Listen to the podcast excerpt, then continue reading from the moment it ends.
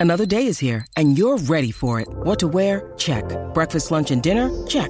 Planning for what's next and how to save for it? That's where Bank of America can help. For your financial to-dos, Bank of America has experts ready to help get you closer to your goals. Get started at one of our local financial centers or 24-7 in our mobile banking app. Find a location near you at bankofamerica.com slash talk to us. What would you like the power to do? Mobile banking requires downloading the app and is only available for select devices. Message and data rates may apply. Bank of America and a member FDIC.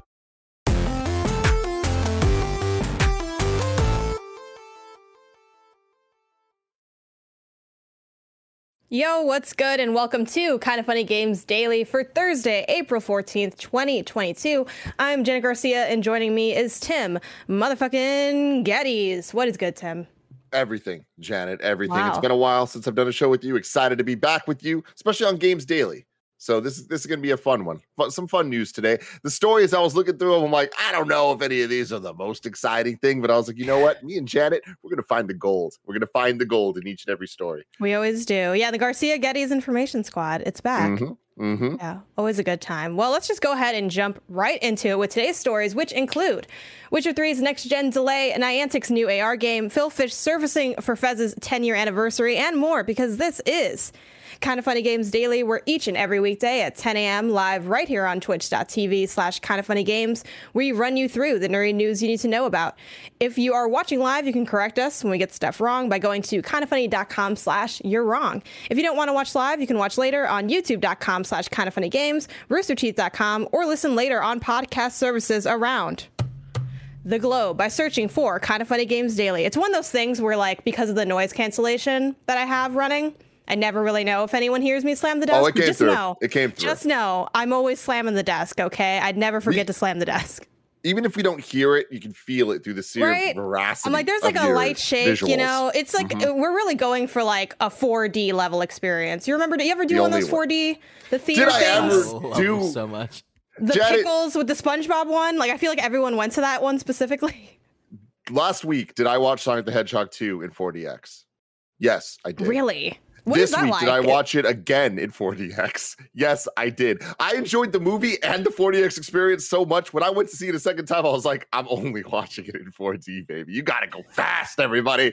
So what does that mean? Like, does does the chair like start zooping? Are you like, are you just hear the coins like Yeah, underneath it's- you? Like, it's, it's Janet, everything. It's Next everything. time you're in SF, we're going to a 4DX movie, yeah, and I, it is I've gonna actually be. never done a full 4D movie. I've only done like the 4D experiences. Like, Mm-hmm. uh, Universal, I think, had one for a while with like. I kind of want to say I've got to forgot what IP it was, um, and then there was a SpongeBob one I did once at Navy Pier in Chicago, but that's it. Like I've never done Yeah. like the full runtime, so that sounds kind of horrifying. But I'm down to It try is- it. is. Oh, sorry. I was just gonna say it is too much in the absolute best way possible. Do they punch you still? Because I remember getting Oh, punched yeah, in the back. Yeah, yeah, they punch you in the back hard. I don't really like. That's the thing that Janet, it goes a little too about far being for immersed. me. It's about being immersed. You gotta, you Just gotta get double down. immersed. Gotta That's get what- immersed. That's what I'm trying to do here on Twitch, just in general. Like, I want to have the first, like, was probably not the first, the first 4D stream, right? I get a fan going. There's like mist and stuff. Like, it's a whole production. Um, but on that note, remember you can use Epic Creator Code Kinda Funny on all Epic Store and Epic in-game purchases like Rocket League and Fortnite to help support the channel. To be part of the show, head over to patreon.com slash kind of funny games, where bronze members or above get to write in, and silver members or above get the show ad-free along with the exclusive daily post show. Some housekeeping for you. Tim, we got some stuff going on. What is a lot of stuff. Over on youtube.com slash kind of funny things have just been popping off. Of course we had uh the latest episode of the kind of funny podcast that if you haven't listened to it is it is a very very very sad episode uh but also a very special episode where we remember the life of Porti- portillo the wiener dog uh so you can check that out. But if you're looking for something a little bit more uplifting we've been having a ton of different reviews over on the screencast. We had uh everything everywhere all at once which kev i heard you watched. We're gonna have to talk about that later. Uh Jurassic Park in review is going on. Episode one went live last week. Today on Patreon, we're recording The Lost World Jurassic Park. Sure to be a fun time. And of course, Moon Knight continues to happen every week. So go check that out. And finally, Nick and Mike both did a trailer reaction to Stranger Things season four. So in the entertainment world, things are popping off, everybody.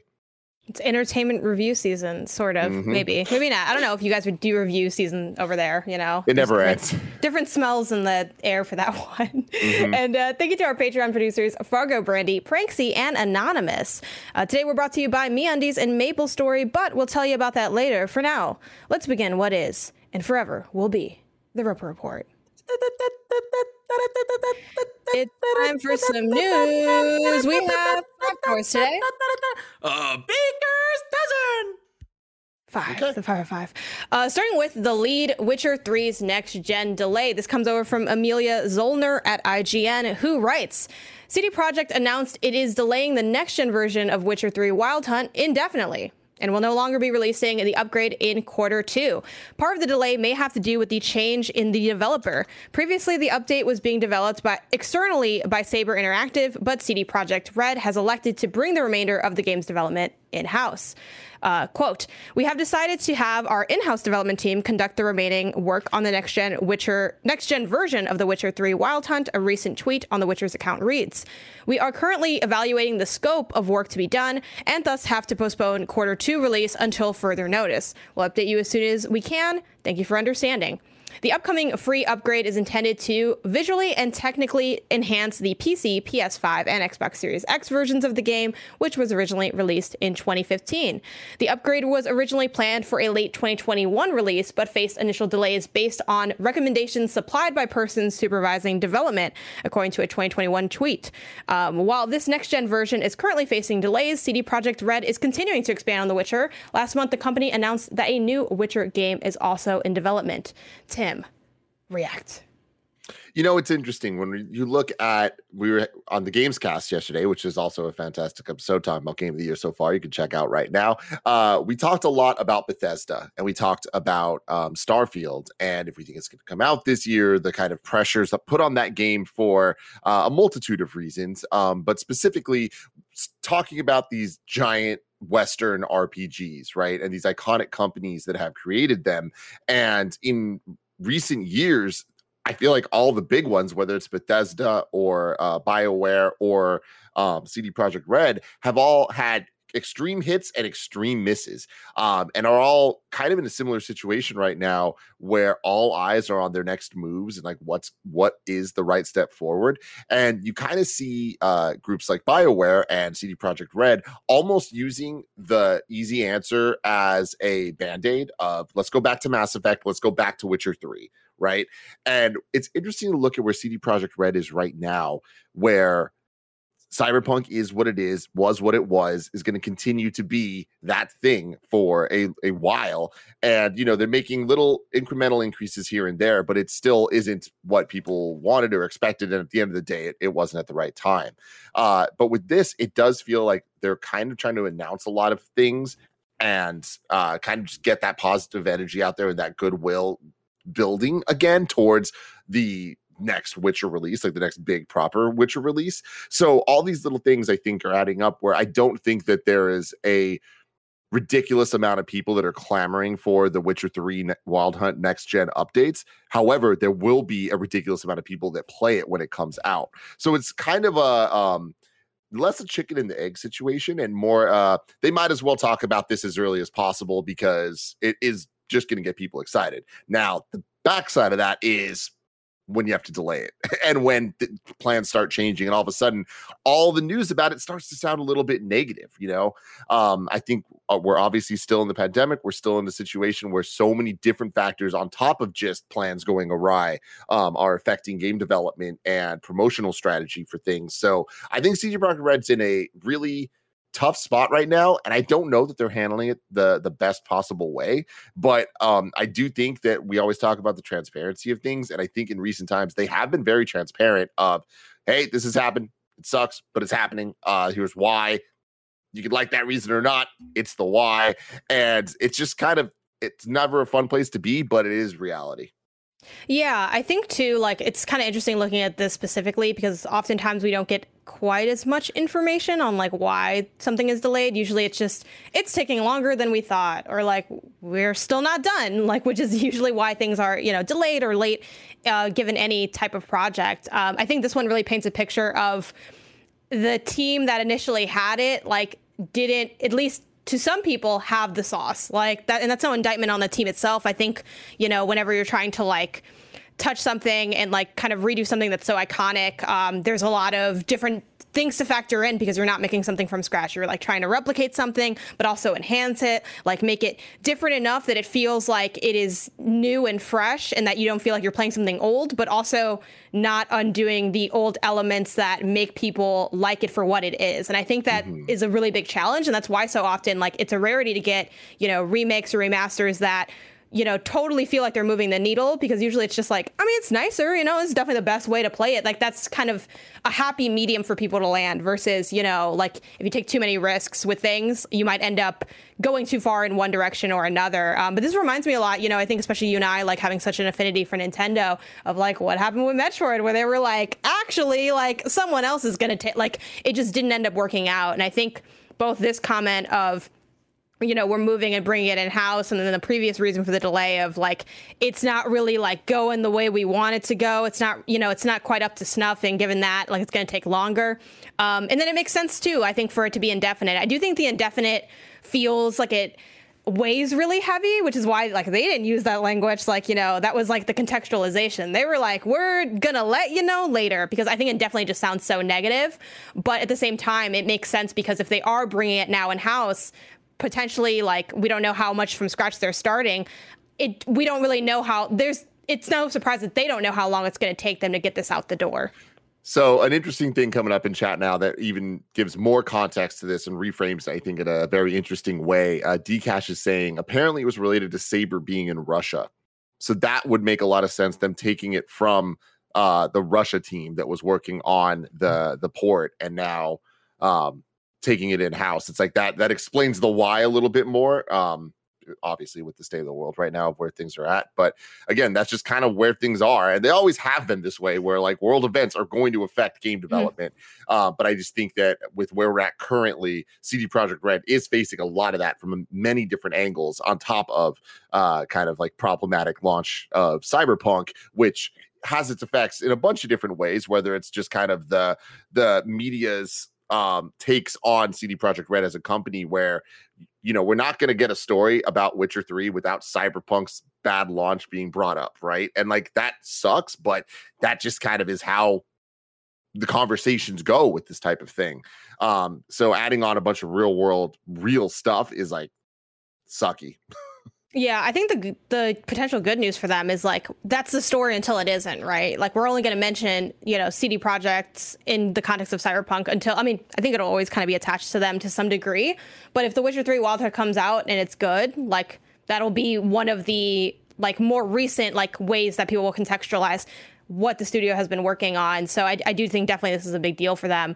Uh, my question for you is when do you think we're getting this game and then how close to like the next game launch do you think it's going to be? Is it going to be like a, hey, Witcher 3 Wild Hunt's dropping and then we're going into New Witcher? Or is it going to be like much larger of a gap than that? It's just so hard to imagine them both doing this um, next gen version and then also, you know, building something new on top of that, which granted, they likely have been working on it long before they announced it. I don't think they're like, hey, let's make this and then tweet that we're making it, you know?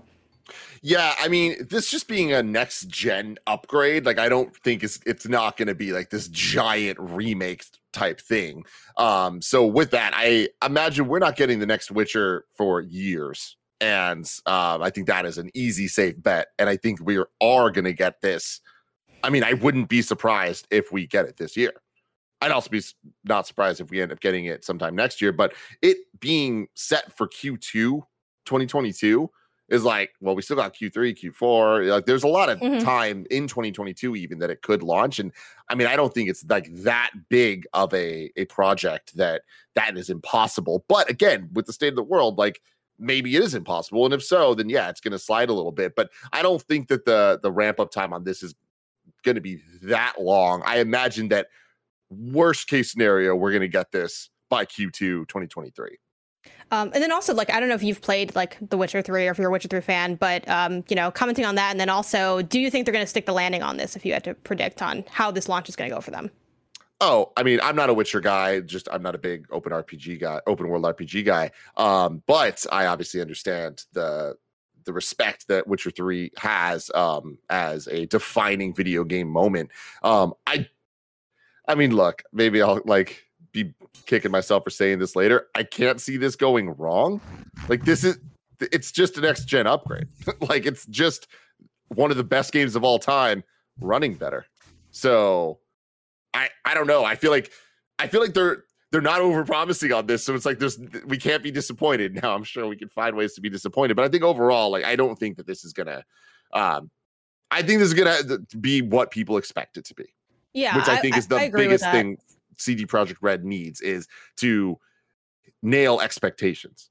Um, I do think it's funny though in the chat, last glass gaming, clip it. You guys are straight up evil. like it's so mean. Um, but no, I mean I agree with that. I feel like we haven't had many, if any, definitely let me know in the, in the chat or, or Tim if you have any memory of you know horror stories of next gen upgrades. I think that's the closest we've had is that it usually takes people longer than they think it's going to take for them to make the upgrade, but they seem to have gone fine and like maybe again GTA trilogy that's not a next gen That's thing not. that's like a No. remastered collection That's totally Um, different. yeah like another example would be GTA 5 which went fine I mean I think some people maybe would le- wish it ran even better than it does but I don't think anyone's like oh why is this not like working correctly it, it seems pretty pretty smooth um so yeah, you Yeah, know I we'll have to see With, with next gen upgrades, I think the biggest pain point has been the multi system situation where Xbox handles it so much better than PlayStation, and just there's just too many steps involved with getting your saves downloaded and all that stuff, and which version of the game you're downloading on PlayStation. Like, and a lot of that stuff has been solved in the last year that the PS5's been Yeah. out. Um, we're still not perfectly there, but like it has been. Uh, there's been a lot of solutions, and I think that that has been the biggest th- issue with next gen upgrades. Yeah, the like I still have to think a little bit on PlayStation, which I would like to not have to have any thoughts when I sit down in front of my console. Um, but yeah, we are better from the I downloaded it and then like I accidentally downloaded kind of both, and then when I click it, I'm like, who do I have here? And they're like, yes, and I'm like, I don't. That I'm just gonna redo this whole thing. Um, yeah, that definitely has been, I think, a lot more of the talking point in the conversation around next gen. So yeah, we'll see when this is. Um, I think you're also spot on for like next gen Witcher. That probably would that would not surprise me if that's like something that I'm playing on like the PlayStation Six or the Xbox Seventh Heaven or whatever they're gonna call it. Um, moving on, let's talk Pokemon Go developer Niantic making an AR pet game called um, Peridot. Every time I read this name, it's from Andrew Webster over at The Verge. Every time I read this name, Peridot, I read period. Because too, like but- it's that thing where like your mind, if the first letter and the last is like, even though period doesn't end with a T, but y'all know what I mean. Like it's just a little too close, right? It definitely is, and I read it as period two, but I read it specifically, and I, I don't even know what a reference this is. So let, someone in the chat or Kevin, if you know, let me know. But the what movie or show is it? It might even be like a cartoon where someone's like period, Oh, period. that does sound like something. I also like read it as like Pidgeotto. Pidgeotto saying I also read it a little bit like when people say because sometimes people will like add extra letters to period to be Uh, like everyone's period. saying Steven Universe. No, I hear it it's like not that. It's Did you watch peridot. Steven Universe? Yeah, I didn't watch Steven Universe, so it's not that. But Maybe it's still went Uh, into your mind somehow. yeah, Mm. Anyway, this isn't the main thing about this game, but it is the first thing that I noticed. Like literally, I like YouTubed it. I'm like, did it? Has anyone said this name aloud? How do I read this? Why am I reading it wrong every time? Um, but let's get into what this actually is. So Niantic, of course, the developer behind the blockbuster success Pokemon Go, has announced its new its next augmented reality game, and once again, it's full of adorable creatures called Peridot. We're gonna we're gonna get through this. The game Love is all it. about caring for and breeding magical critters. Think of it like Pokemon Go cross with Tamagotchi with some real world AR elements tossed in. Here's the basic premise according to Niantic. After thousands of years of slumber, P- Peridots are waking to a world vastly different from the one in which they used to roam, and they'll need your help to protect them from extinction. Practically speaking, this means you'll be caring for creatures by training, feeding, and playing with them, helping them grow from cute little babies to full grown adults, um, before eventually breeding more. One of the Janet, defining you- aspects. you Yes. jumping into that into the VO voice there, The word right there. picture. Yeah, Yeah. You you you committed hard enough that for a, a moment you sounded exactly like Ash Ketchum from the Pokemon cartoon. Thank you. That's honestly, was you know, I get that a lot. Um, that's you know, really goals over there. You know, clip clipping it out for the VO reel. Um, does Yeah. my voice sound the same when I do any voice? Yes. Is that a problem? Not for my first project. Whoever gets me after might have some issues. But for the first one, who's gonna that know? was good. That was good, Janet. Who's gonna know? Who's to say, right? We have technology. Pitch it up, pitch it down. We'll figure it out. Um, one of the finding aspects of Peridots is that every creature is unique. They all look different through a combination of handcrafted assets and procedural generation. Which, is, well, anyway, I'm, I don't want to get. ahead- I'm going to get it all out there. I have so many thoughts, uh, and have distinct personality traits. Niantic says they also have their own DNA. Uh, this ties into the breeding aspect, which the developer says is patterned after the way DNA works in real life. There are different creature archetypes like unicorn or cheetah, and these can be blended during um, by breeding to create all new adorable little critters. And no, despite being all unique digital assets, the Peridots are not NFTs. Uh, it's uh, it's a really interesting idea, and it's something that we're obviously looking at. Senior producer Zaya Fogel tells The Verge, but right now we're focusing on testing and refining the core gameplay experience to ensure it's really fun and accessible. Uh, like Niantic's previous games, including most recently Pikmin Bloom, much of the gameplay requires going out in the real world. Uh, this can mean searching for nests in the wild, which are required for breeding, or satisfying the needs of your Peridot uh, by going for a walk or finding a specific food. It should be noted that despite um, that despite a storyline about saving a species from extinction, there is no death in Peridot. There is no punitive element to the game. The creatures will not die. Instead, we try to reward pl- people for um, players for coming back and playing with the creatures more often, says Fogel. Similarly, um, AR appears to be a large component. So, you know, just like in Pokemon Go, we have things like recognizing, you know, the dirt versus the sand versus the concrete, the grass, etc.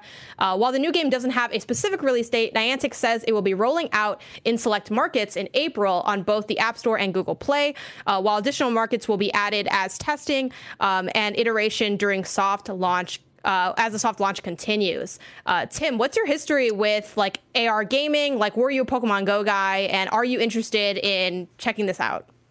Uh, I I was into Pokemon Go for that that beautiful moment in 2016 for as long as I think most people were, uh, and then the hardcore kind of stayed on, and then Niantic kept kind of delivering for them for a long time, like not without fault, but I think they did a really good job of continuing to support that game with new generations of Pokemon, just new gameplay mechanics and all of that, and just quality of life stuff. Um, Niantic are extremely cool. I love what they do. I love that they are kind of pushing AR in a gamified way that actually makes sense in a way that gamers want to interact with. And I think that that is a tall order. And it's surprising that we haven't seen it uh, successfully copied more often. Like there was that Ghostbusters one that Greg was into because he's Greg. Um, but with this, this is an interesting story because there was a couple projects they did that weren't as successful. If I remember correctly, Niantic also did the Pikmin one um Yeah, Bloom. recently yeah and that that was like I, I i don't think i ever heard about it at all except for it happening like that it was going to happen i don't even I know, know if it did happen. playing it. I don't know how Yeah. hot that means it is. Like, I haven't like looked at the numbers of the hype, but I feel like that one was okay. Like, I feel Cool. like it's it wasn't Pokemon Go, but I feel like people are and, playing and that's that's the thing is it doesn't need to be pokemon go. N- very few things can be pokemon Yeah. go. That is a level of success that is unheard of. And to compare it to that i think is uh, a little bit unnecessary and like not really helpful for any real data. Um, but this story is interesting to me because you got to look at the why right? And the fact that all of the words in this are just dancing around we want to make a lot of money off of what we did but like we don't want to deal with Pokemon because we don't own it and we have to deal with Pokemon Company and we can just do it ourselves and we're not going to do NFTs. But then you know what? Maybe we will do NFTs. I don't know. I don't know. But we we just want to make the money from it. Like that's all I'm hearing from this. And at some point, like they're saying they're not doing NFTs, so just taking the word for it right now, at least. This doesn't sound like a horrible thing. People love Tamagotchi, and Tamagotchi didn't have Pokemon right? Like those were just little creatures that people wanted to take care of and love. So I don't know that you necessarily need the Pokemon license for this to work. Will this be anywhere near the fraction as successful as Pokemon Go? No, but I do think it has that built-in Pokemon Go audience of the people that are still playing that every day, giving them one more app to open up and one more thing to do i think is doubling down on a uh, installed audience that they already have and the fact that this is all mobile based like this this is probably a really smart business move from Niantic to do. I don't think it's that exciting. I will never touch this, but I do think that it makes a lot of sense. you don't want to raise cute creatures and see them grow with Not you. not my thing. Not um, my thing. I'm actually kind of into this, and I, I skipped out on Pikmin Bloom just because I don't know. I think too, like it's honestly Pikmin baggage. To be, if I'm being frank, like I'm like I don't know if we're, when we're getting the next game. Like I, I barely played. Um, God, what is it? Was it Pikmin Three Deluxe? I forgot what the full name of the mm-hmm. one on Switch. Yeah. Um, you know, I played that. I had a great time. That was probably my first like front to back, like going through a whole Pikmin game. And it was so funny because I, I, was like playing it with my boyfriend because it's like multiplayer. And he was like, This is great. When's the next one coming? And I'm like, Oh man, I got some bad news. so I think I just didn't want to deal with like the Pikmin thing element of that. But there was like a lot of cuteness to be had there. I like that this feels like a nice in between at least gameplay wise. I'm not sure how um, into the weeds like the breeding mechanic is going to be, but what seems cool to me about Pikmin Go, I mean, Pikmin Bloom, is that you're just like out there, you're walking, and the Pikmin get cute hats. I'm like, cool, but like I don't, you know, and I'm sure there's more to the game than that, but just kind of the elevator pitch is that Pokemon Go. It started initially as just like catching, but now we, all, but even from like the very like beginning parts, you still had some level of like gyms that you could take over, and granted, it was like a really really, really simplistic mechanic that they've since kind of evolved on, but like it had some of those base elements in there. While this is like, I just want to be by myself. I just want to be by myself with my creatures. They look cute. This seems cool. I will say, um, the procedural generation is interesting because I feel like that has been a very like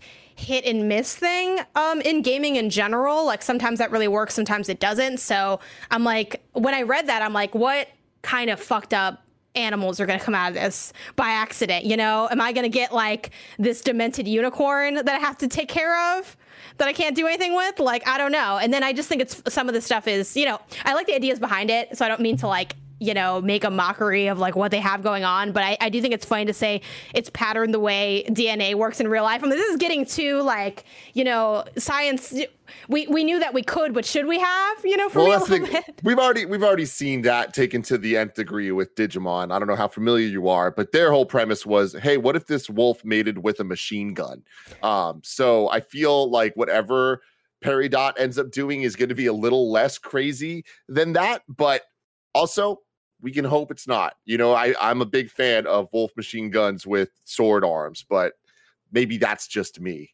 Yeah, it looks like it's going going for something a little bit cuter, but yeah, this could be cool. Um, at the same time, like I think AR gaming is just such a like unique and specific kind of mobile gaming because it's sort of like a casual check-in, run in the background thing that I feel like can be satisfying to a certain degree, but also like is weird in that you're like never playing it super hardcore, but you also have to live in it. So I'm like, I don't really, you know, I, am still kind of developing what relationships I want to have with ongoing games, which I think AR kind of falls into that category. But yeah, you know, I might fuck around, sign up for the beta, see what's out there. Why not? It doesn't cost me anything. Pokemon Sleep's not out yet. I have time on my hands, so yeah, can't sleep I've till been, then. I haven't. No, I have been awake for years. Years. Um, it's really starting to take a toll on me. Um, you know, speaking of sleep, maybe that's why uh, Pedro Pascal hasn't finished The Last of Us yet. This comes from Logan Plant over at IGN. Um, the headline's a little different because the one I first saw, like, I, I, got hit with that AB headline thing, and I'm like, what was the headline that I initially had seen for this? Don't know what it is. That's my fake one that I made up.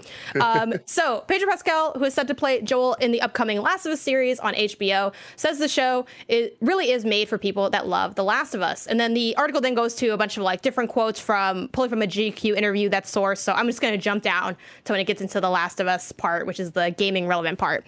Uh, Pascal also said he hasn't finished the Last of Us video game, but not due to lack of effort. It's so sad. I haven't any skill, Pascal says. I tried, you know? And then it was only a matter of minutes before I had to hand it over to my nephew. It really takes a specific kind of skill, and I don't have it. He went on to say he watched his nephew play a big chunk of the game before stopping to create a healthy different distance between Troy Baker's original portrayal of Joel and his own. I found Joel so impressive. I found the whole of it uh, such a visually impressive experience. And then I got worried that I would want to imitate it too much, which I think could be right in some circumstances and then a mistake in others. Um, so really, this stood out to me because I just thought it was, you know, there's there's a funny element, right, of the the gaming side of it, I think, but also I I feel like it's going to be interesting to see what his portrayal of Joel ends up being. Uh, but what about you? What's your gut reaction here? I mean, I, I just love it. I love the quote. It's so sad. I haven't any skill. I love you, Joe. I love you so much. What's the last Pascal, game that you've said that about? Or are you like I've conquered? I know you came over, you got over Sifu, like you got over that was- hurdle, and you became a Sifu master. Which I Yes. feel like I was so salty about that, Tim. Like I love to see you shine, so like shots Yeah, to you shining. you. But at the Thank same you. time, when Sifu first was like dropping, this was like pre-embargo. Like I remember like texting Blessing about like my struggles and like where I'm at. And he's like, "Oh no, you're doing pretty pretty good." Like you know, and not like in a shade way, but he's like, "Tim is like super old at a level one. Like you're doing way better than you think you are." And I'm like, "Cool, bless, but I still can't do it." And shady. And then I mean, was where It was is the, what was it is. lie? Right, it was a report. It was factual reporting. Yeah. Um, and then I turn around and I watch y'all's, you know, speed run of it, the the four, the one v four, four v four, whatever speed run, which was super fun. Uh, check it out if you haven't already. Um, and Tim's out here just rocking with the best of them, and I'm like, Tim, I thought you and I were like down here in the dirt with the normies. So, you know, have you ever really been met with with gaming strife the way Pedro Pascal has? Oh, absolutely. So many, so many times. And it's I I like very specific types of challenging games. Obviously, things like Cuphead, very up my alley. That is something that I very much enjoy. And it's funny because I'm so particular about the stuff where it's like things like Mega Man, I do not fuck with. Like, I do not like the idea of having to do long things over and over and over if I fail. But the idea of Cuphead is like you're just straight at the boss. Go. And if you mess up, you just start there again. And it's never going to take you too long I to also don't like Mega Man for the same reason. It's too much pattern Yeah. recognition, and he jumps weird to me. it's a very specific feel, you know what I mean? There's like a weird arch to it. Like, get out of here. Like it's something's not like if you if you grew up with him, maybe you're like this is who he is. But like coming in cold like a few years ago, I'm like this don't feel right. Mega Man is fantastic, but it is just not my my cup of tea when it comes to this stuff. But um, anyways, yeah, there there have been many many games that I'm just like, this is just not happening, and that's okay. That's okay. Um, but Pedro Pascal is fantastic. I love him. Everything he's in, I enjoy a little bit more because he's in it. I first saw him in Game of Thrones, and he took my heart. Uh, I was absolutely blown away by his character, and like I think that he uh, his portrayal of Oberyn in Game of Thrones was so key to th- that show's success to me, where it was like that was we're we're in the middle, we're in the thick of things. We already have so many fan favorite characters. How are they going to add another character that I'm just completely into? And the answer was Pedro Pascal. So you take that, you add him to the Mandalorian. I love him in that. I've loved him in every single thing that I've seen. So him being Joel in The Last of Us is very exciting to me because I am of the belief that I want media adaptations of video games to have the the core of what makes that franchise special. And I think that means something different for each and every franchise. I, I'm out here glowing about Sonic the Hedgehog 2, not because I think that it adapted the games perfectly or that it did the best movie experience of all time from a film standpoint, but I do think that it had the perfect mesh of translating Sonic the Hedgehog and his friends into a two hour movie. And I think that when we look at things like Halo, I know everyone's all over the place on that show. I've watched a couple episodes now, and every episode I watch, I like less and less and less. And I think it's because it doesn't speak to what makes Halo Halo to me in any way, shape, or form. I don't care that they changed the story. It's just the story they're giving me doesn't feel like an authentically Halo story. The fact that they refuse to use the music, I fucking hate. But guess what Last of Us is doing? It's going to use the music.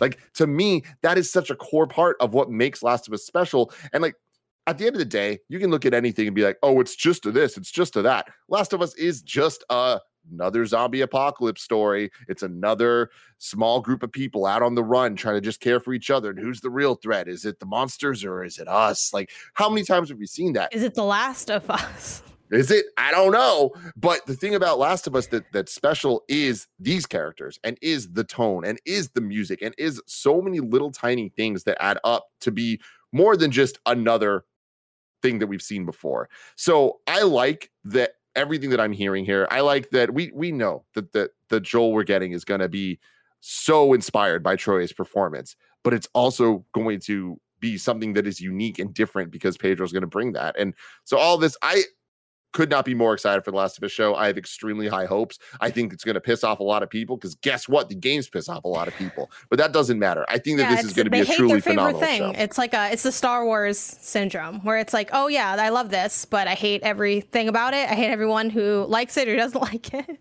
Um, Yeah. yeah. Well, I don't know. I think this will be a little bit less controversial than like how like Last of Us Two was in terms of like the differing feedback or like the because I, I don't think they're gonna deviate too much. So I'd be surprised if like the content of the the show itself felt like super off putting in any way. But I'm curious to see how they execute like certain scenes, like what they decide to focus on, how they're doing the pacing of it, um, and then also like the nuance of kind of filling in the additional gaps, uh, I guess that are inherently created when you have a video game.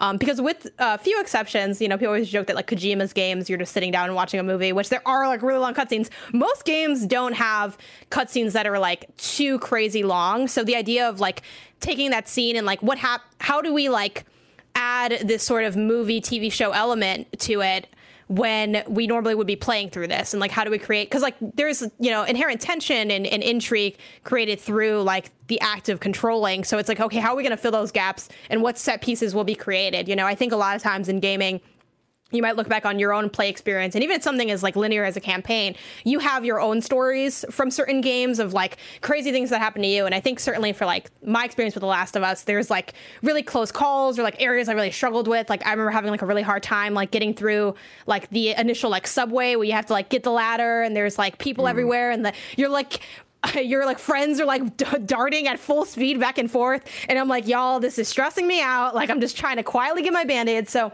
i'm excited to see how that ends up getting replicated um, and i'm curious to know like how far into the game he watched too because i think there's some pretty crazy stuff that happens in last of us um, and as someone that had started that game several times over um, i remember being like kind of having an idea of what this game was and then getting further into it and really seeing so much more that I think impressed me and like disturbed me and was interesting. So I'm excited to see like I think it's actually kind of cool that he has had this like a base understanding of like here's Joel, here's his attitude, some of his motivations, and then for maybe some of those more um, interesting like you know winter scenes and things, we'll get to see kind of a more like fresh take on the character. Um, so yeah, I think that's gonna be really cool, and I respect the transparency of like you know what, I didn't have it.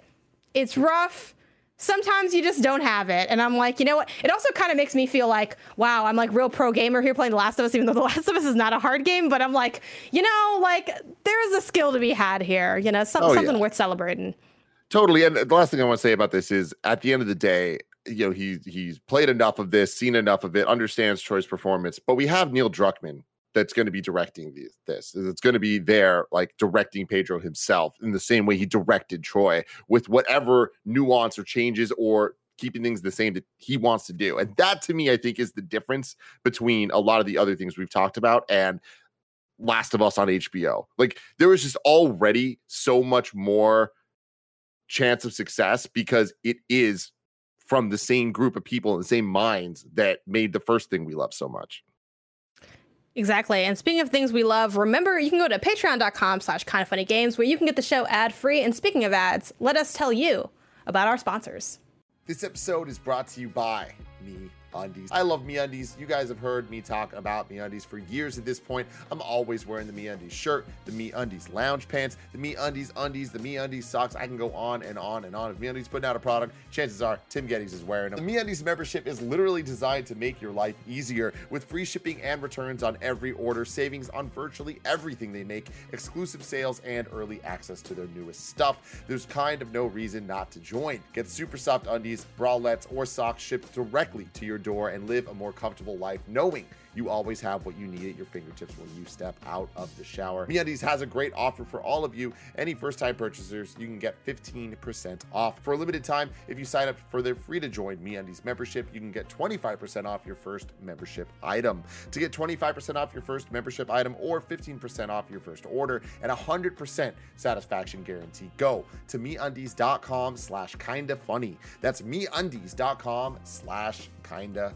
funny. Shout out to MapleStory for sponsoring this episode. After 17 years of rich MMO gameplay wrapped in a unique 2D side scroller, MapleStory is ready to proudly lean into its cute pixelated aesthetic. The aggressively cute campaign aims to showcase the unexpected juxtaposition of cuddly, smiley characters with rich, multi layered MMO gameplay. The campaign focuses on telling a story of immense character customization, a vast array of weapons and mounts to choose from, a seemingly endless horizon of lands to explore and battle, all while dealing huge amounts of damage to monsters of all shapes shapes, and sizes. I know a lot of people out there love Maple Stories. Hey, come check out this armed and adorable campaign. This is your world with over 40 classes and thousands of cosmetic customization options. You can play how you want, and there's just so much good stuff. 18 years of content, no signs of slowing means you'll never get bored. You can go to maplestory.nexon.net. That's maplestory.nexon.net for more, or you can just click the link in the description. No Man's Sky creator says the next game is pretty ambitious, says Ishraq Subhan at Eurogamer, uh, who of course points out that this is a very familiar statement. Uh, the article reads Hello Games, the British studio behind No Man's Sky, is working on its next new release. In an interview with IGN, studio co founder Sean Murray said his next game would be just as, as ambitious as No Man's Sky. For a while, we've been working on something pretty ambitious in the background. It's a small team, but we like it that way. Murray added that the game was more ambitious uh, than you might expect from a small studio. Similar to No Man's Sky, it's the kind of project that even if we had a thousand people working on it, it still seemed impossible. The project is apparently still in very early development, and Murray said No Man's Sky is still being supported, and the two games weren't impacted weren't impacting each other's development. If any of this sounds familiar, you might recall some of the statements made by Murray in the run up to No Man's Sky's disastrous launch. Murray seems to be aware of that controversial period, telling IGN, We've learned our lesson. I'm talking about games too early after No Man's Sky's pre release period. Hello Games yesterday announced No Man's Sky's latest major update, Outlaws, which adds a new pirate underworld and overhauled space combat. Um, Tim, what's your history with No Man's Sky, and what what are your feelings on you know hello games and their future projects? I feel like you know the last thing they did was pretty small puzzle game and now it seems like they're going to be moving to something a lot more grandiose. Yeah i mean you know it's no man's sky has totally been something that's uh, i think really aligned with Kinda Funny's history because it was 2015 when we left ign so like kind of covering that game from a hype perspective all the way through launch, all the way through, oh no, things are bad, through, oh, they're fixing it, to, oh, hey, this is a comeback story, like has kind of been the last seven years for us. So, uh, in, in that sense, I mean, like Kevin interviewed Sean Murray for No Man's Sky back in Wild. 2015, right? Like, it, that's yeah. really crazy. What did he say? Um, a lot of things that were true. a lot of things more, that weren't true. More ambitious than than they had. Did I ask about and, creating a Death Star and destroying a planet? And he was like, I don't think that's going to be possible, but maybe. It was yeah. so at least game. you kept something's come, yeah. something's true for your Kev. But uh, yeah, so you know, with that, I do think that we got to give props where props are due, and they fixed it.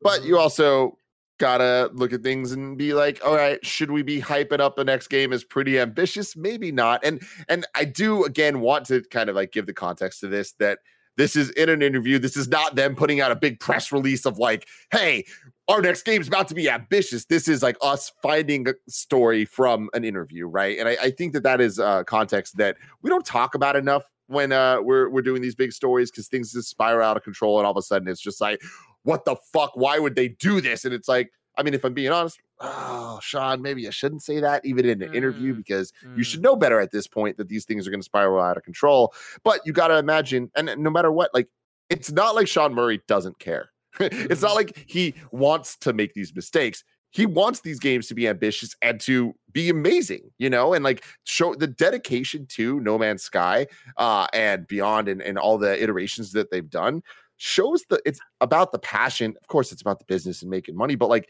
he and the team legitimately care about it. And I think that that is one of the more important aspects of all of this. Again, don't overpromise learn lessons from your mistakes um, i'm hoping that they learn lessons from their mistakes and they've learned how to make things ambitious in this way and whatever and i think that they've proven they can in some ways in terms of game development but i do think that they need to learn from their mistakes in terms of communication because uh, it's risky business out there yeah, I feel like um, this one's an interesting one because obviously, yes, it is funny hearing like No Man's Sky creators say like pretty ambitious because like you know that was the whole deja vu thing from before. But at the same time, like you mentioned, it's just in an interview, and also um, everyone says that their project is ambitious. Like no one ever is like it's honestly going to be par for the course. Like it's just even if that's kind of yeah, true in, in the product we get, time. they're like you know, and not that not that anyone you know half asses like the games they make, but by that I mean like we've definitely seen iterations in in a franchise or like projects from teams that feel like fine, right? Like not every game is like intensely critically acclaimed. And even though we all have different opinions, we can all probably think of a game that we feel like is just okay. Um, the people making it probably didn't feel that when they were making it, right? Like they were striving for something, you know, unique and interesting and trying to push like their own like you know prowess and and learn things and and execute on a vision and then maybe they had to be able you know everyone thinks that their thing's going to be good because why else if they thought it wasn't going to be good they wouldn't be making it um i think too something that helps make this feel like a little bit you know different than what we've seen before is seeing again hello games' history now. They've really turned around with no man's sky and not just like turned it around no one cares. They have like a really dedicated and passionate community. They're still putting out stuff. The stuff they put out is absolutely wild. And then in between all that they also had the last campfire which granted i didn't spend um, time with yet. I, I want to get to it. I believe it's on apple arcade among other platforms. But i feel like that shows that like hey we're not just only making like the most giant, insane games. Like we're here making things that we want to make, that we care about, that we're interested in, and it shows that they can execute an idea outside of just like that No Man's Sky project and put that out and have that be, you know, I'd say decently successful. I feel like people who played it liked it. I'm assuming it probably did okay numbers wise for them. Um, so the, the idea of them making something bigger or something next isn't too like crazy. I do think the one line that I'm like, that sounds horrifying, is that if we had thousands of people, it'd still seem impossible. I'm like, that sounds like maybe that could have stayed in the drafts. Like maybe we didn't need to put that in there. Um, but at the same time, I think about like teams that have made really wild games. Like you know, I I've recently like re like booted up Dreams and stuff, and I'm like that game probably could fit that descriptor. So I don't think that that's necessarily a red flag either. It was just kind of like, okay, now we're getting a little too like in the weeds. But what I think this ends up signaling at the end of the day is that, you know, we're when we hear about this, it's going to be slow rolled. And I think the marketing, like you mentioned, rather than just like, you know, the press part, will be a lot more tame than we've seen previously. And they probably have more people helping out with that kind of stuff too. Well, I, you know, I think that that's kind of a, I don't know if more is the right way to put it, but different, I think, is because you got to remember the context of No Man's Sky and where the hype came from. And it was PlayStation itself, right? Like the reason that No Man's Sky was hyped to hell and back is because PlayStation was putting it at the forefront. Like it was the closer of E3s for, I think, multiple years, or at least a big focus of multiple PlayStation E3s during a time where PlayStation was killing E3s. So with that, putting uh, Sean Murray as like one of the main press interviewees out there, like that is all building a narrative and and and is interesting. And the world's changed a lot. It is interesting to now look at things like the game Abandoned, which I don't even want to bring up, but I will, Janet, because it's me and you here and it's a safe space. Uh, but you know, the reason that that game's getting as much talk is because PlayStation put any focus on it. And again, not E3 stage focus, but the modern version of that to some extent, which is PlayStation Blog, uh, pushes and all of that. Like that is the thing where the moment PlayStation puts eyes on you, it's a different level of eyes. It's a different conversation all of a sudden. And that's not necessarily marketing budget, but it is marketing strategy with partnerships. And that's where I'm interested in this of who ends up partnering with them and how does that end up looking like and i think that they're in a better position because i my gut tells me playstation is not going to be pushing this next project the same way. Yeah i mean i think you're oh god i don't know if i want to say you're probably around that but i think that's a that is a prediction that's definitely based on what we've seen prior. Like i don't know that they'd be wanting to like go out and do it in the same way. I feel like it's going to be like everything we did before. We're going to do the opposite. Like, what's the opposite of a talk show podcast? I don't know. Um, but yeah, I'll be interested to see what. Well, first of all, what their vision is, um, especially given what like No Man's Sky is. It's a little hard to almost imagine something more ambitious than like space in the universe. So I'm, I'm very curious as to what they are going to do and where like their passions lie, especially with again, Last Campfire, obviously a very different game and a different genre entirely, but I feel like I don't have a read on like where their interests are. Like I know No Man's Sky, but then I know Last Campfire. Those are like those don't really fit together. So it's like, what what are we going to see out of this? Uh, I have no idea, but I'm I'm super interested to see what it ends up being. And there's definitely a lot of hype for Outlaws too. It actually got mentioned to me like yesterday. I was like talking to friends, and they're like, oh, like I think I'm going to go back into No Man's Sky because I can be you know a pirate in space and stuff. And like there's just been a I've had that conversation several times over the years of people jumping back into No Man's Sky for different things, and I think that speaks to the power of the updates they have and like how diverse and different they all are. Um, and to finally, to close out, let's go ahead and take a little blast from the past. Fez at 10 years old, Phil Fish resurfaces for a rare interview. This comes over from uh, Eurogamer uh, and dropped earlier today, uh, written by Rupert Purchase or Purchase. Um, and this is interesting because basically he sets up this interview and he's like, I, you know, had done some work, like some articles and content uh, celebrating Fez, and I figured I'd hit up Fish because, you know, like maybe we can get a quote, like kind of editorial due diligence. But I had no I did not expect him to ever answer, but then he was like, "Hey, what's up?" And I'm like, "Well, let's let's talk. Let's do a little interview." So, um, nothing too like mind blowing out of this, but I wanted to pull a couple things that I thought were amusing or interesting, and then a few things that are a little bit more, you know, headliney that people might end up pulling from this and talk about. But so anyway, interviewing Phil Fish. These aren't all the questions, but there are some of the ones that I want to highlight. Um, are you marking the 10th anniversary of Fez in any way? Is the question. Phil Fish answers, I'm planning a quiet evening of drinking and crying. Other question.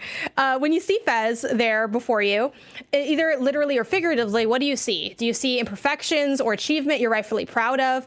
And are there things you would change? Phil Fish responds, a little bit of both. I have a few regrets, mostly things I'd like to remove. If I ever make a director's cut, I'll be the rare director's cut with less stuff in it, which like I I just feel, you know what? Let's you know let's go ahead and just jump in in between these and get as far into this interview as we can. I love that mention. I think it's really funny. This also just totally fits like not that I know Phil Fish personally, but like many people, I found out about Phil Phil Fish through Indie Games, the movie, which like I was like every other basic person where I'm like, I got into Indie Games through Indie Games, the movie, and like you know whatever, like that is my that is my truth. I like went on Steam and like itch.io, and I haven't like turned back since. Um, but like one of the things that stood out from that was how like kind of you know quirky and weird i think a lot of the developers were in different ways. Um, and hearing him say that I, I just love this conversation because i feel like he's being so himself and like i'm just here to have a chat. And i also like the director's cut thing just from like the playstation side where we keep seeing director's cuts. And i just think it'd be hilarious for them to release a fez director's cut with less content well, I mean, I, I think that especially with video games, because of how vast they tend to be, that a director's cut cutting the things that didn't work uh, is often less egregious than if you were to do that for like a two-hour movie or, or something like that. And I, I'm sure, I mean, people do that. There's fan edits of movies that cut out a bunch of the bullshit um, and trying to make something better out of it all the time. But I, it reminds me of like Wind Waker HD on the Wii U of like the changes that that made. I mean, technically they cut a lot of stuff. There's a lot less hours you have to play that game to complete it, but that's a good thing. Yeah, exactly. Um, all right, let's continue on with the question Are there any secrets still to be discovered in Fez? Any Easter eggs or mysteries people haven't solved? Uh, Fish responds, I'm not sure. I don't often keep tabs on that, but last I checked, there were still a couple things that had yet to be elucidated, which also, that's a $10 word. Like, yeah, I'm damn. only 80% sure I said that word right. Um, that's like a context clues SAT ass word to throw in there. Uh, and that's very satisfying to me. He continues. I hope it stays that way a long time.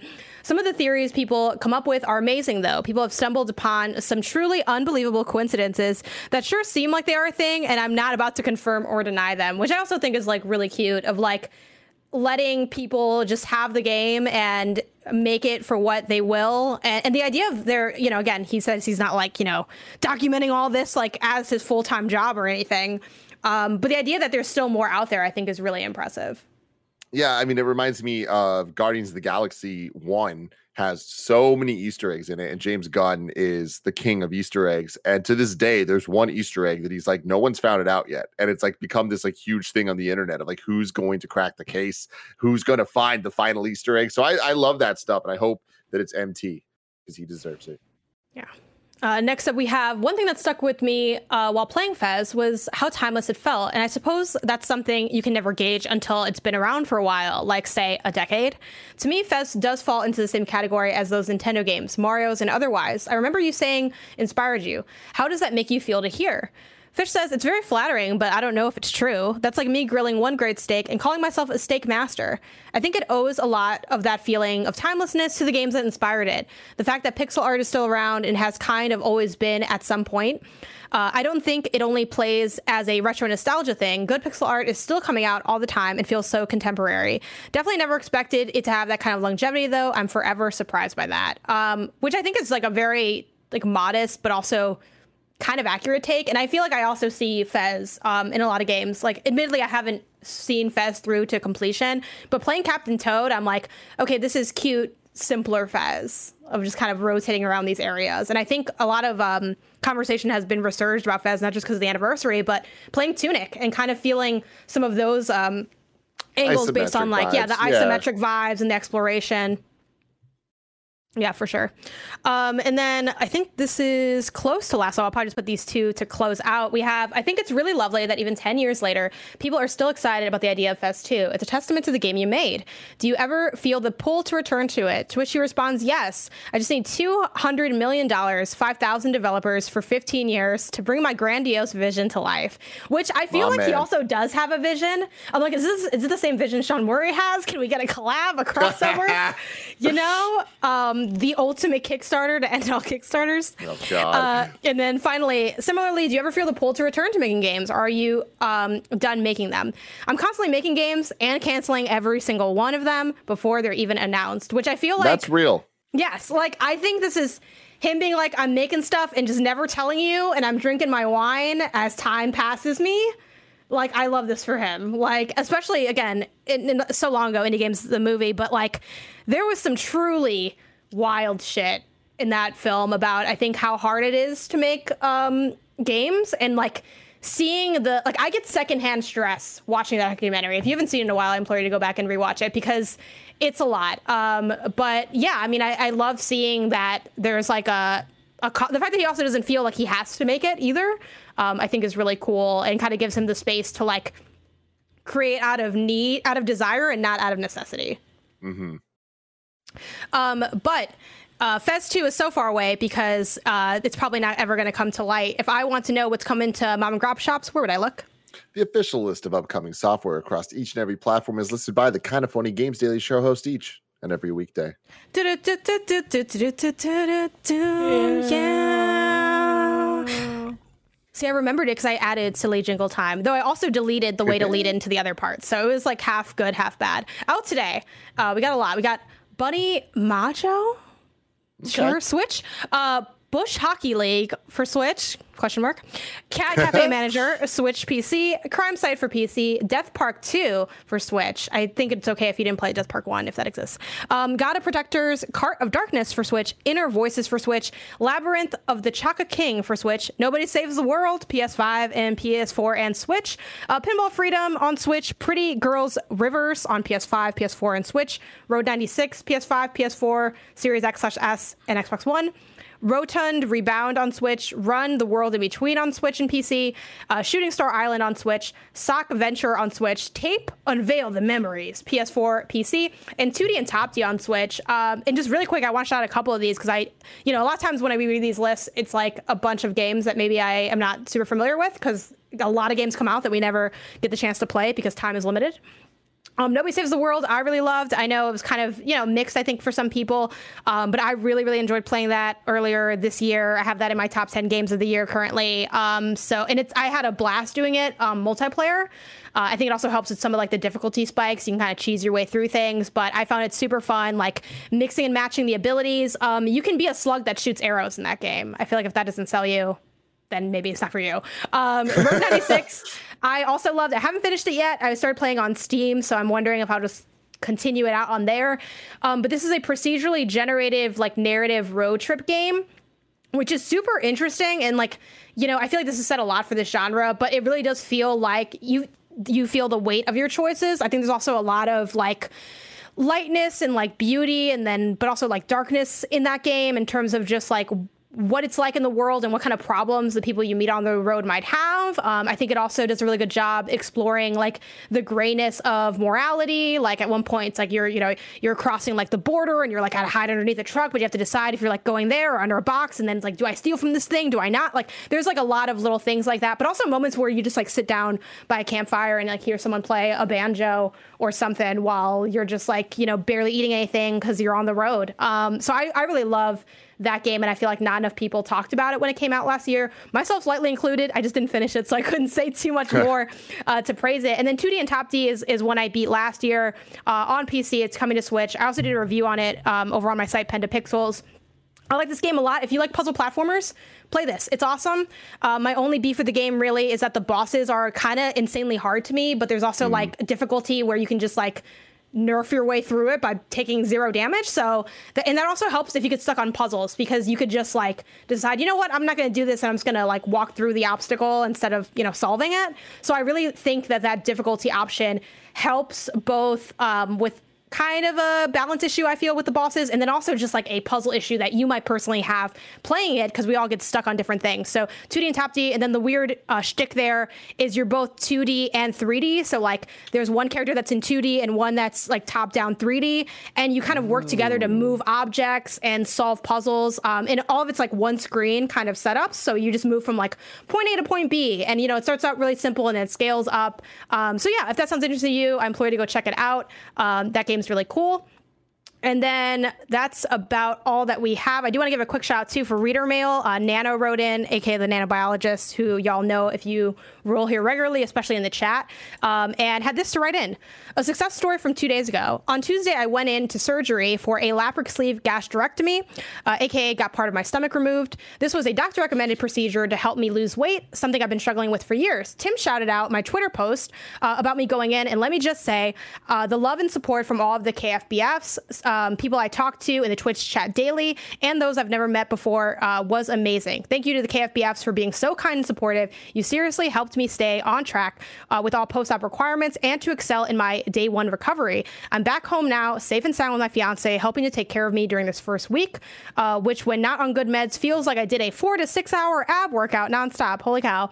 Uh, this really is the best community on the planet. Um, and yeah, just like shout out to that. It's definitely something I was keeping yeah. track of too, because, you know, I follow Nano and like we've worked together few times on like TikTok and stuff. Um, and yeah, I love that. I'm, you know, the internet's not always the best place. Obviously, it's part of, you know, humanity, which has its flaws, but it really means a lot to me when I can be part of, you know, a platform and a community where those connections can happen. I feel like even if only one or two or 2,000, like those are all super meaningful. And I feel like it adds just so much additional value. Obviously, I think there's value in talking about games like as an art and like a hobby and like something that has been a part of my life since I was five. But this honestly means like so much more to me than that and that already means a lot. So um, thank you for writing in and, and and sharing like that positivity and i'm glad that uh, us and other people in the chat could do that for you nano. So you know wishing you well in your recovery. Oh yeah man. Give those dogs some love for me okay nano? Um, and now as the community turns you're wrong. Let's see what they're yelling at us about. Okay yeah. um Peridot is a French word pronounced peridot. I don't know if that's right, but I did read it, so we'll see. Um, okay, other things. Uh, something about Sora. I feel like we're just gonna leave that alone. Um, the ride that Janice thing of Universal, also from Nano, shot to Nano, still there despite the recovery. Uh, Fort Shrek 4D, it's now closed. I thought it was, but then I honestly had really quick IP paranoia. I'm like, is that does that line up? And then when people be like, how do you not know where Shrek is from? Like, you know what I mean? Like, and then I'm like, are I getting like gaslit by Shrek fans? Like, I just didn't want to risk it. So you know, not on this Thursday. I've been rocking it. with Shrek from day one. Okay, VHS. Like, I've been I've been there. I've been in it. Spe- um, speaking of that, did you see yesterday uh, that some members of Blue Sky Studios uh, re- reunited to animate one last thing for Ice Age? No. And it was the squirrel finally getting the nut. Nice. I know. Really After 20 good. years, Tim, Lo- it was love so that good. for him. The Ice Age was also really good. That was like a fun era of time watching all those films. Um, anyway, continuing on, just to close out, uh, tomorrow's hosts Bless and Tim. Tim, they really got your work in here today and tomorrow. They do, man. They do. I, I think I've been on. I'm going to be on four days this week. We're um we're like passing the baton because like I was on yesterday and today, and then we're like you know pivoting over to close out the week. That's great. Tim week, baby. Let's go. Uh, if you're watching live on Twitch after this, it's Fortnite with Nick, Andy, Mike, and Kevin. And if you want to catch that later, uh, subscribe to youtube.com slash kind of funny plays. Remember, this has been Kinda Funny Games Daily, uh, where each and every weekday live right here on twitch.tv slash kind of funny games, we run you through the nerdy news you need to know about. We have a Patreon post show for those who are subbed at the silver level of patreon.com slash kind of funny games. So stick around for that. Otherwise, until next time, game daily.